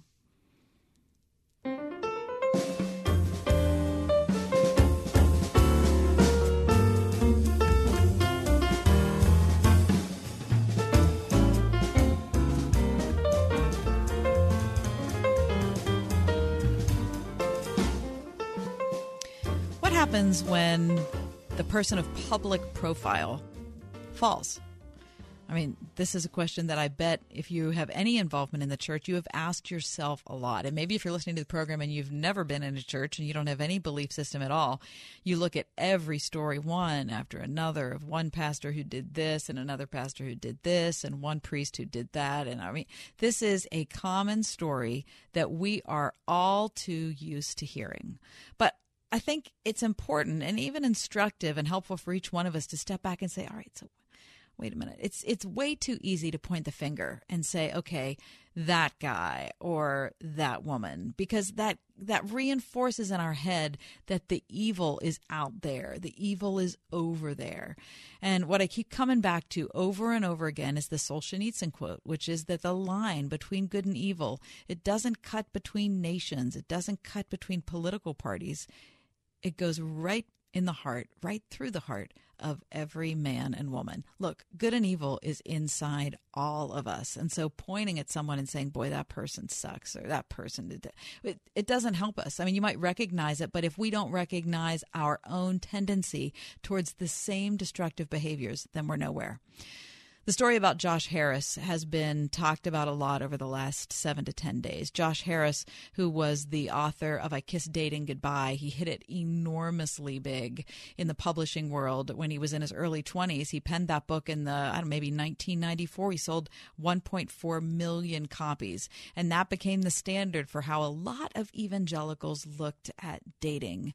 So fast forward these 25 years, um, who, Josh Harris in those intervening years became a pastor. He wrote more books. He got married. He had three kids. And now he's to the point where he publicly came out and said, Look, I'm getting a divorce. My wife and I are going to go forward in our lives as friends. And oh, in addition to that, I've decided I am no longer a Christian. Well, to talk about subjects like losing faith and what we can learn when public figures fall, I've invited my friend Drew Dyck back on the program. Drew's the editor at Moody Publishers and the former managing editor of Leadership Journal. His work's been featured in USA Today, The HuffPo, Christianity Today, and CNN.com. And he's the author of a spate of great books Generation Ex Christian, Yawning at Tigers, and his latest, Your Future Self Will Thank You Secrets to Self Control from the Bible and Brain Science. Drew, welcome in. Hey, thanks, Kathy. It's great to be back with you, even though um, I'll acknowledge the topic is not exactly a happy one. No, it isn't. so grateful to be here. I know it isn't a happy one, but do you agree with me that if we're always busy pointing at someone else who's screwed up, we're missing anything that we might learn? Absolutely. It may be cathartic to pretend, like you said, that the problem is always out there and point the finger at other people and say, oh, that could never happen to me. But I think the proper response, at least initially, when we hear or see these instances of leaders uh, either walking away from the faith or having some sort of moral failure, is to say with humility, there, but for the grace of God, go I because um, none of us are impervious to these sorts of things, especially if we think we are. That's when we're in real danger. Right. You know, it's weird for me to talk about Josh Harris because he's a he's a person. you know, it's not like he's some type yeah. of you know uh, fictional character or whatever. So I think it's important when we talk about this issue publicly, we acknowledge the fact that he's on his own very personal journey and he's been on our show a bunch and he's been um, very gracious to us. And my sincere hope for him is that, like all of us, he's on a journey and um, he's going to be found by Jesus like I was. And so that's my hope for him. And um, and so I, I don't want to talk about him in some kind of way that makes him into an amorphous character. Um, but at the same time, he's public. And so public people, you know, I mean, we have to talk about it, especially when a public person like him, who has the role that he had, comes out and says, hey, I, am no longer a Christian. So, first off, Drew, when you heard, when you read Josh's um, Instagram statement, what were your thoughts? Yeah, I mean, I I too had some interactions with him throughout the years. It's not like we're BFFs or anything, but we exchanged messages. Uh, when I was at Leadership Journal, he wrote an article for us uh, about going to seminary. He took a very unusual um, journey to seminary. He, make, he was a megachurch pastor for over a decade and then left and went to seminary at 40 years old. So he wrote an article for us called "The 40 Year Old Seminarian," mm-hmm. which was great. Yeah. Uh, and my interactions with him have been the same: very gracious, very kind, uh, humble sort of guy. Um, and so, yeah, and I think you're right. Though there is this almost tendency, even for some people who've had interactions with him, because in our little evangelical uh, Christian bubble, he was kind of a larger than life character, especially given the fact that he wrote that extremely successful book so early to kind of just treat him as a figurehead and talk about him in the abstract. Then, of course, like you said, yeah, he's going through uh, what I'm sure has been a really trying ordeal for him. I think in some ways he might have been the victim of uh, having success too early, mm-hmm. uh, especially as a spiritual leader. It's hard enough to be, uh, you know, a prominent leader um, uh, when it comes kind of in your late 30s or 40s let alone when you're like 20 years old and all of a sudden you're this uh, nationally renowned teacher.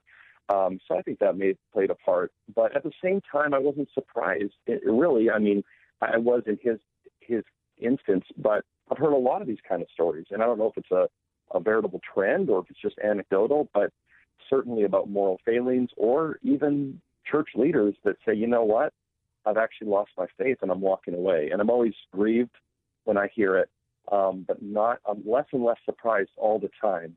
And I think for the rest of us that are looking on, we got to be careful that we don't bind up our faith in in these people and kind of, you know, assume that if they uh, falter, that somehow uh, maybe it makes our faith less solid because, of course, our faith is in Christ and His work on the cross and the hope that we have in Him. It's not in any uh, one person, uh, no matter even if those people have been incredibly formative.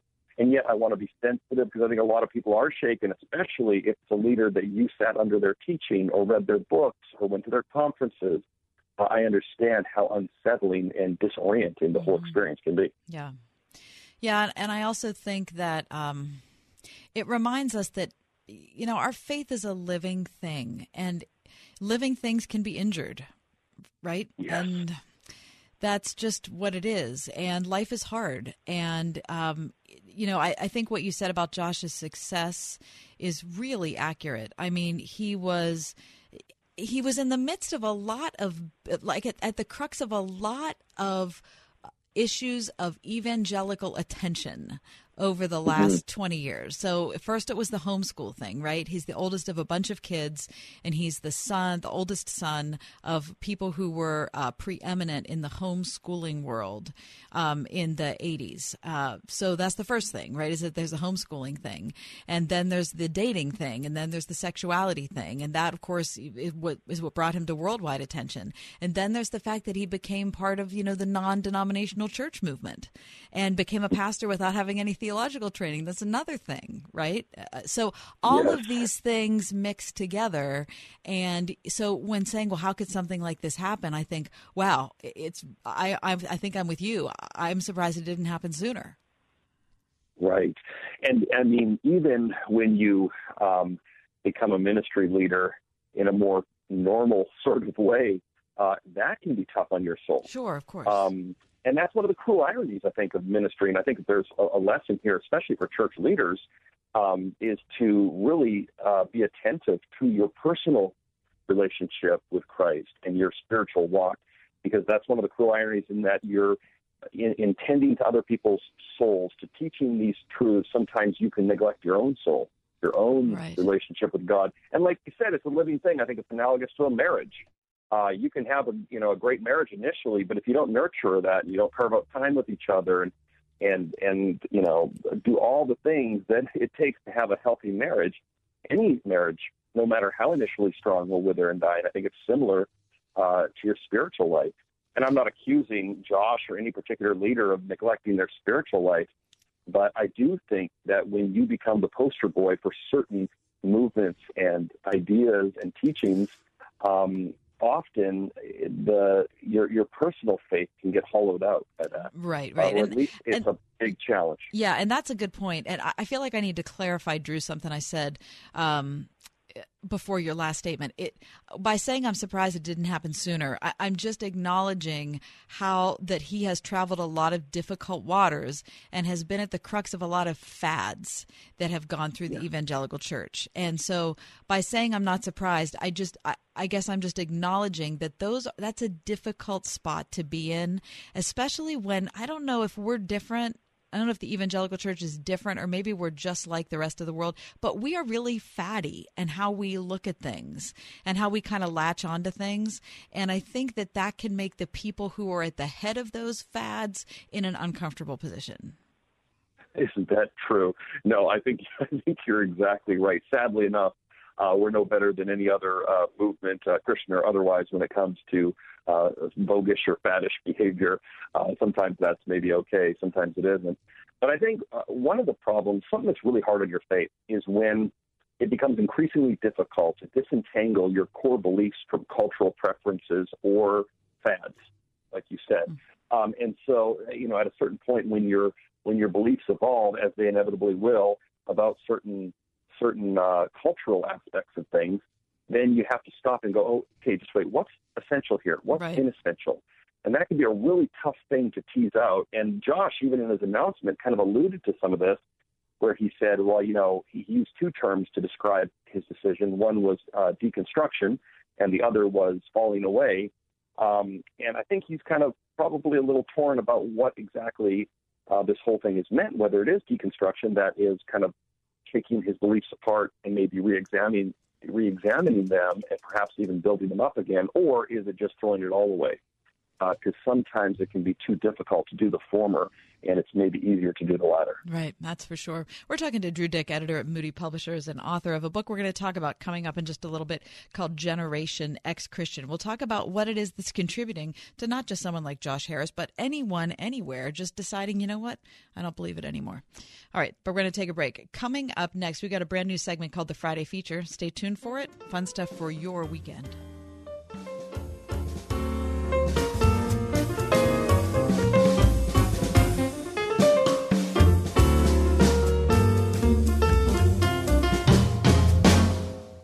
Hey, before you know it, we'll be back in uh, session as far as school goes. But, you know, we're halfway through the summer, and it's probably a good time to reflect on what the school year was like. And so we can see how the summer's going and then look ahead to the fall. Well, I have a daughter who's between her sophomore and junior year at Grove City College, and so she's now halfway through her summer job. It's given us a good chance to evaluate how her last semester at Grove City impacted what she's doing this summer. And, you know, I'm really, really happy about it. And it's not just that she's utilizing stuff that she learned in the classroom as much as it is that I can see that she's learned how to integrate her faith with book knowledge and it's all coming together so that when she's in the workplace she's actually I don't know, she's thinking differently. She's functioning better. I really think the training she's getting at Grove City is making a big difference at work. I agree, Kath. My son will be becoming uh, a senior at Grove City College this year. And you see, you see the growth in your child's life from a senior in high school to a senior in college. He's an intern at a local robotics company here in the city of Pittsburgh. I'm excited for him, and I know that many of those powers, much of the strength that he's derived, has come from those last three years at Grove City College. So, you as a parent thinking about your child and what the future holds, both Kath and I would recommend you take a good look at Grove City College for the future growth of your child, not only in intellectual growth, but as a Christian as well. GCC.edu, Grove City College. We're surrounded by noise, bombarded by information, messages struggling to get attention. So many ways to reach customers. Your message needs to cut through and stand out. For the resources and know how to make it all work, there's Salem Surround. Get started with a free evaluation of your digital presence and some great ideas to increase your online visibility and revenue. Learn more at surroundpittsburgh.com. Surroundpittsburgh.com, connecting you with new customers. Guess what time it is? I've been waiting all day for this. It is time now for today's $1,000 daily cash giveaway Word FM Word of the Day. Are you having fun with words? It's going to give away $1,000 in cash to somebody. Remember these words. The Word FM word of the day is Zambelli. Enter the word Zambelli online at wordfm.com forward slash cash, and you'll have a chance to win $1,000. Again, the Word FM word of the day is Zambelli. Z A M B E L L I, Zambelli. Then I saw heaven opened, and behold, a white horse. The Word of God audio Bible is a radio drama of the New Testament, word for word from Scripture, voiced by some of Hollywood's biggest names. Own this 22 hour audio New Testament. Log on to wordofgodaudiobible.com, and for a limited time, you can download the audio Gospel of Mark free. Visit wordofgodaudiobible.com. So, how was your breakfast this morning? Was it magnificent or just meh? You could have enjoyed a little morning comfort at the Bistro to Go Cafe, like their simply delicious signature sugar pecan French toast, a savory Tuscan or farmer style breakfast bowl, or a daily chef crafted special. Bistro to Go Cafe will always get your morning off to a delicious and healthy start. Have a great day with Bistro to Go on the north side. See what's cooking at bistro-to-go.com.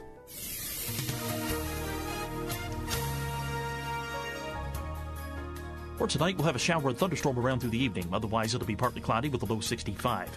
Partly sunny tomorrow, the high will be 83. A decent August day for most, but in the Laurels, there could be an afternoon thunderstorm. Mainly clear with a low 63 tomorrow night. Then uh, Sunday looks pretty good. We'll have uh, partly sunny sky, and the high will again be 83. With your AccuWeather forecast, I'm meteorologist Frank Strait.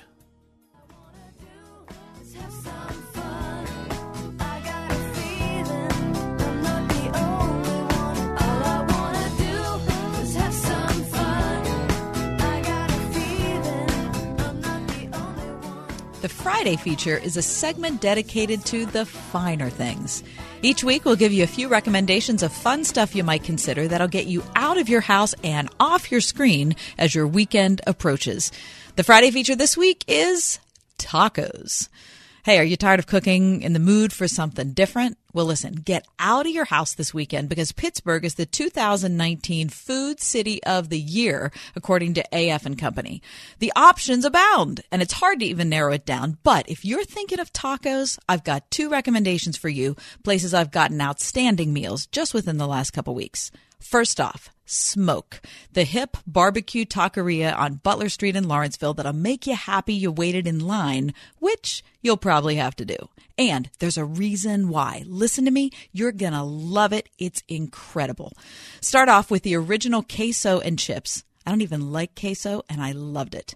Then go for the gringo taco with smoked beef, cheddar, and avocado cream with some smoky, rich potato salad. Or, if tacos aren't your thing, go for meat on a plate. Pork, chicken, or beef with one of the other delish sides, or check out their very good looking vegetarian menu. Now, smoke isn't cheap, it's cash only, and it's pretty loud, but if you're like yourself some barbecue, I promise you won't come away disappointed. Second, I stumbled into El Campesino because I was stuck running errands on McKnight Road and was all of a sudden hungering. And listen, I ended up with three fish tacos that blew my mind. And if you listen to the show, you know how picky I am about fish tacos. Dinner came with a great bean rice side dish, homemade chips, and a very serviceable salsa, and all for a great price, served by great people. So how could I have driven past this place for multiple years and never stopped in? So listen, try them out. Smoke's on Butler Street in Lawrenceville, and El Campesino is on McKnight in the North Hills. And that's your Friday feature. Get out and enjoy your city.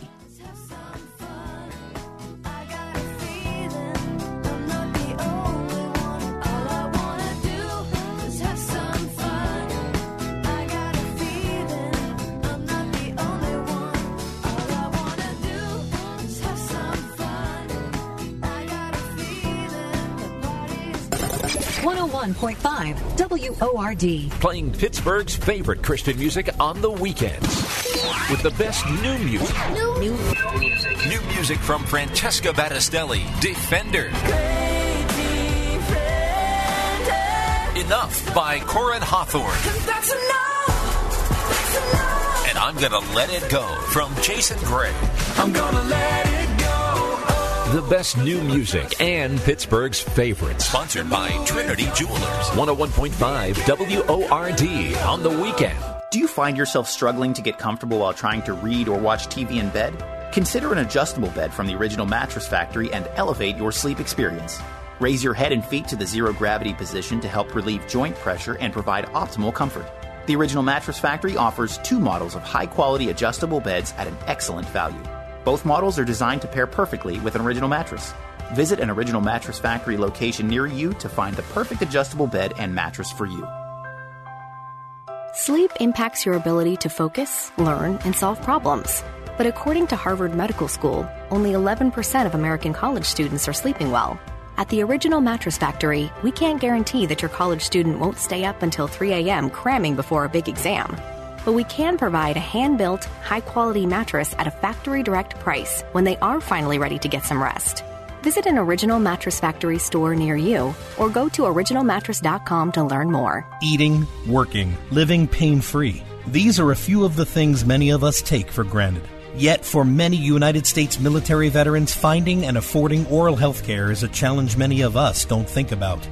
Dental Lifeline Network is looking for dentists who can change this. DLN is asking dentists and their teams to volunteer to see one veteran with special needs one time per year. Visit willyouseeonevet.org to learn more.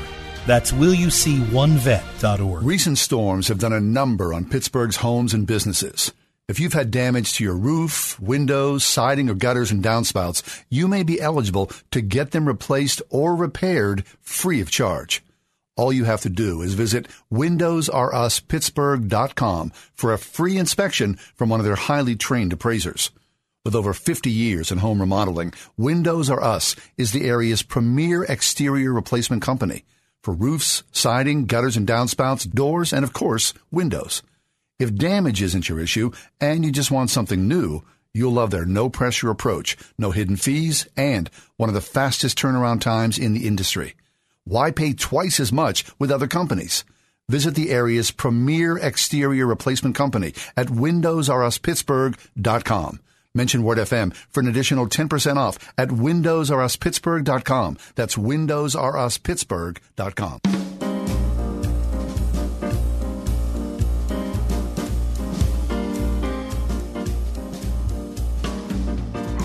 What can we learn when public figures fall? If we're too busy pointing at them and saying, oh, I can't believe they did that, I can't believe they think that, what a total disappointment. We miss out on the fact that all of us are together in this, right? We're all human beings and we all have negative tendencies. And one of those negative tendencies is to fall away. I mean, how many biblical characters have we read who fell away? We all have the capacity to do this. So as we talk about Josh Harris, and and I'm striving to do that respectfully because I, I really like Josh a lot, and he's been very kind to John and I on the show.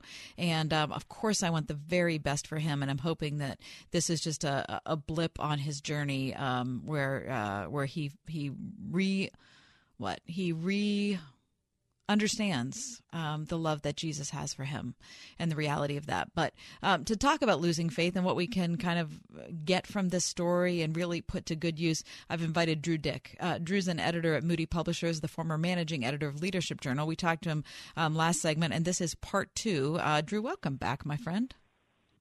Hey, thank you for having me on. Okay, so um, you wrote a book called Generation Ex-Christian. And Drew, you spent a lot of time dissecting what has happened to all of the kids who've grown up in the church and end up leaving. There are a couple studies that you talk about. I just want to start out with these numbers. Rainer Research says that 70% of youth leave church by the time they're 22 years old.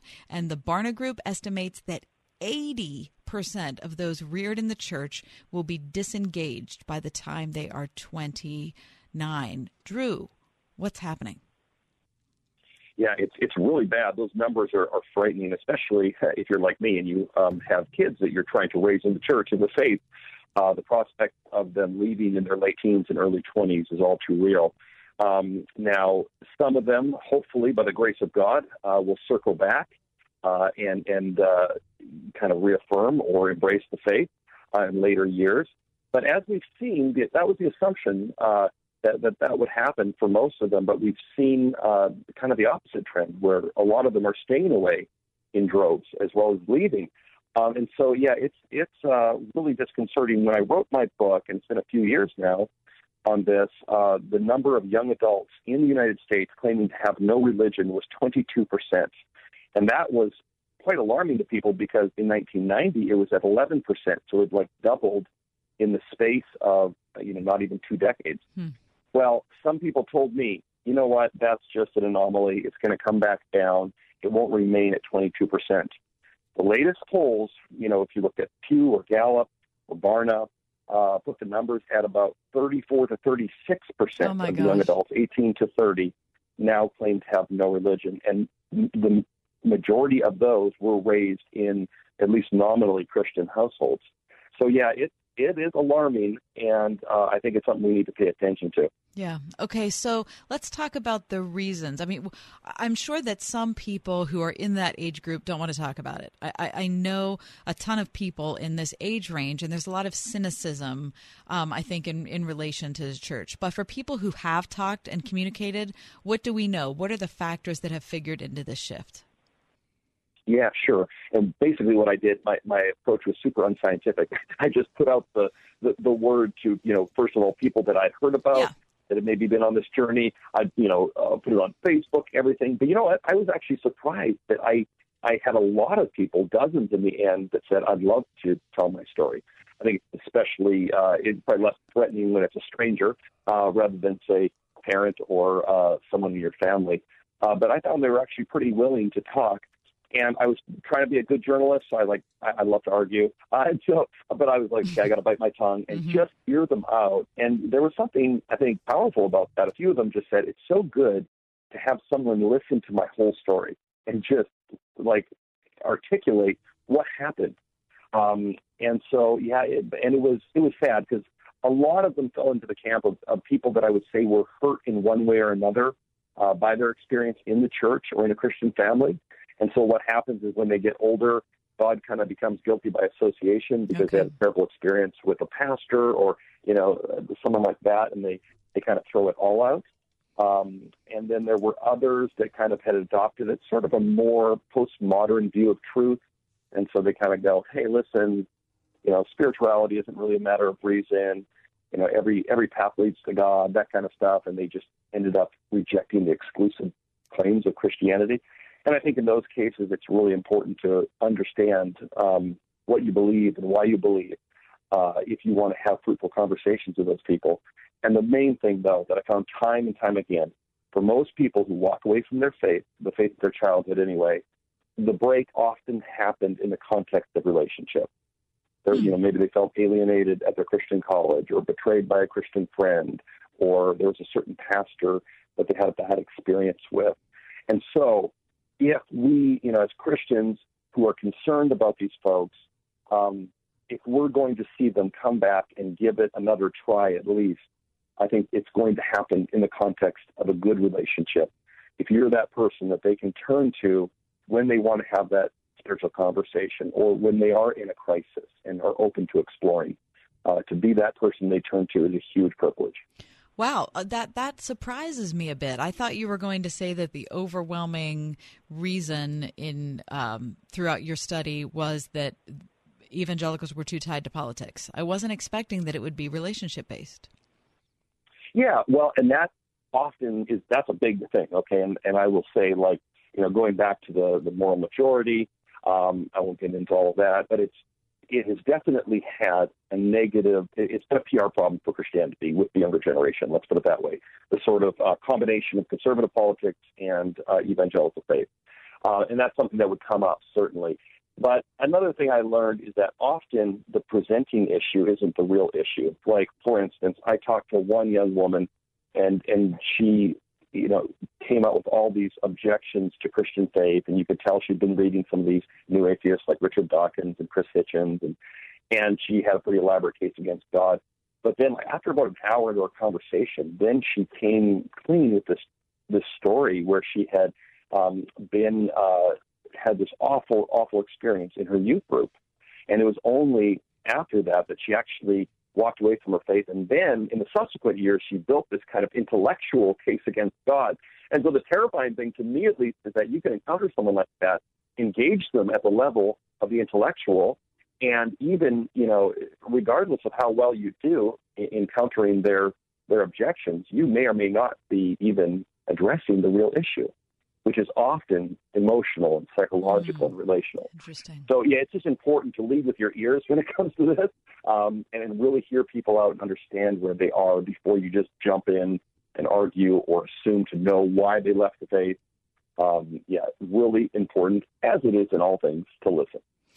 Drew Dyck is with us. Drew's an editor at Moody Publishing and former managing editor of Leadership Journal. He's the author of Generation Ex-Christian, which is the book we're talking about now, but also his latest is Your Future Self Will Thank You Secrets to Self Control from the Bible and Brain Science. All right, so in our closing minutes, Drew, um, take us back to the Josh Harris story. I, I mean, what does a story like his and an Instagram uh, statement like he made mean to people who have left the church? These these N O N E S, the nones that you're talking about.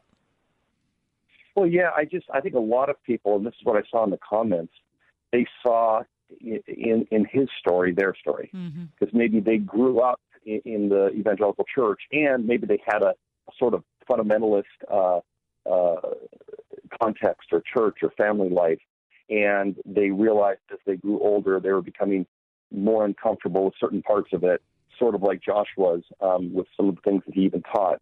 Uh, and then for some of them, just like him, it, it, it put them on this trajectory where they ended up leaving the faith altogether, which of course is really too bad because, like I was saying earlier, often you have to disentangle your faith from the culture in which you were raised, and that can be good and healthy. Uh, the tragedy, I think, is when people just seem incapable of teasing those things apart, and then they reject it all. Um, and so, and yet, I think for those of us that are kind of looking on, um, obviously still retaining our faith in God, I, I think it's important not to lose hope. Uh, like you said I, um, about Josh, that you hope that he he kind of comes back and re-examines the faith and realizes that Jesus loves him um, and re-engages. Uh, that's my that's my prayer for him yeah. uh, and all of these people that walk away because and I go back to, to scripture on this, man. Like the story of Jesus, the good shepherd, leaving the 99 to go after the one that wandered mm-hmm. away. Uh, that the the terrible mathematics of grace, right? You're, yes. leaving the 99. Yeah. But that's God's heart for the people that wander yeah. away. That's God's heart for those who leave. And it needs to be ours as well. Uh, yeah. Uh, we don't want to sit back and go, hey, be dismissive, indifferent. We want to pursue them. Right. And, you know, I hesitate even bringing this up because we only have a minute left. It's just unfair, but I have to. I also think it's important to say, Drew, that when we talk about someone um, who we long to come back to the faith, I want to make sure that we remind ourselves that we're not asking him to come back to a denomination or a set of doctrines or to come back, quote unquote, yes. to the gospel. This is a person. The person of Jesus is the one who calls us, and our allegiance is to him. And whatever our system of understanding is, it's going to be imperfect and it's going to be incomplete. Um, and part of faith is a mystery, but it's really the relationship with Him. It's not some kind of, I don't know, some kind of weird allegiance where we turn our theology into an idol. Yes, oh, that's so well said and such a good word because that's what a lot of people need to hear, especially parents whose kids have walked away. Often they, they want to have these arguments with their kid about morality or politics, those aren't the hills you want to die on. Those are proxy wars. Avoid them at all costs. Just save your words for affirming that you love them uh, and then talking about the heart of the gospel, mm-hmm. which, yes, is a person, it's Jesus, and, and, and pray for them uh, and keep the conversation going at all costs. Yeah, I like that. Keep the conversation going. Drew, I can't thank you enough. I really do. You're a wonderful presence on Twitter. You make me laugh. Oh, thank goodness someone makes me oh, laugh on Twitter. Well, oh, thank you. Gosh. A bunch of silly dad jokes, but hey, God bless you. I like it. Providence Presbyterian Church, Washington Alliance Church, Bethlehem Lutheran Church, St. John the Baptist Church, Impact Christian Church, the Bible Chapel. What do all these churches from various denominations have in common? Nello Construction. Design and build with one company. Nello Construction. Full service construction from the ground up. Renovation. Expansion. Nello Construction. The choice for churches. See the projects. Begin the journey at nelloconstruction.com. At Extreme Car and Truck in Bridgeville, find extreme accessories for all your dirty jobs like hauling landscape supplies. Protect your vehicle with spray on bed liners, tonneau covers, WeatherTech floor liners, and more. Say goodbye to dirt and grime inside and out with extreme detailing. Plus, lift kits, electronics, and remote starters. Always a favorite. Extreme Car and Truck in Bridgeville. For the extreme in all of us. At extremetruck.net. Washington County parents, you have a choice in your child's education. So why not consider a private Christian school that's been serving the community for nearly 40 years? At Central Christian Academy in Houston, pre K through 8th grade students receive the comprehensive education they need to propel them to the top of the class in high school and beyond. Central Christian Academy creates model student leaders other kids look up to. Students prepared for a world that needs Jesus. Schedule a private tour and learn more at ccaschool.com. Hey, it's John Hall. So a while back, the folks at My Pillow said, "Hey, John, can you try out a My Pillow and let us know what you think?" Uh, I was skeptical. I mean, it's a pillow, but what did I have to lose, right? I'll tell you what I lost. Interrupted sleep. No more folding the pillow in half. No more flat, lifeless pillows. It changed my life. So I'm letting you know, you need my pillow. Well, not my actual pillow, but your own my pillow.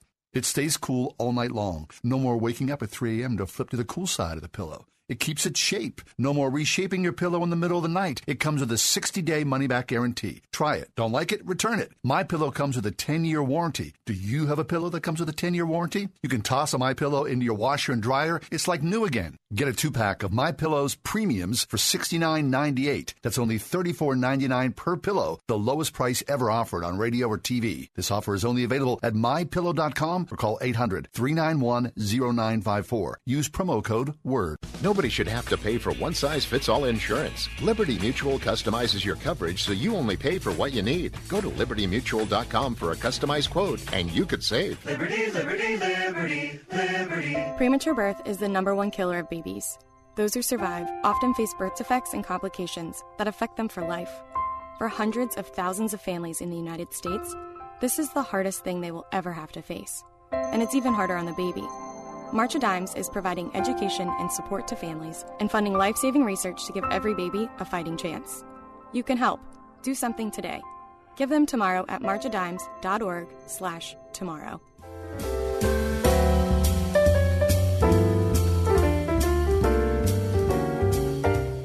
I'm scared of wave pools.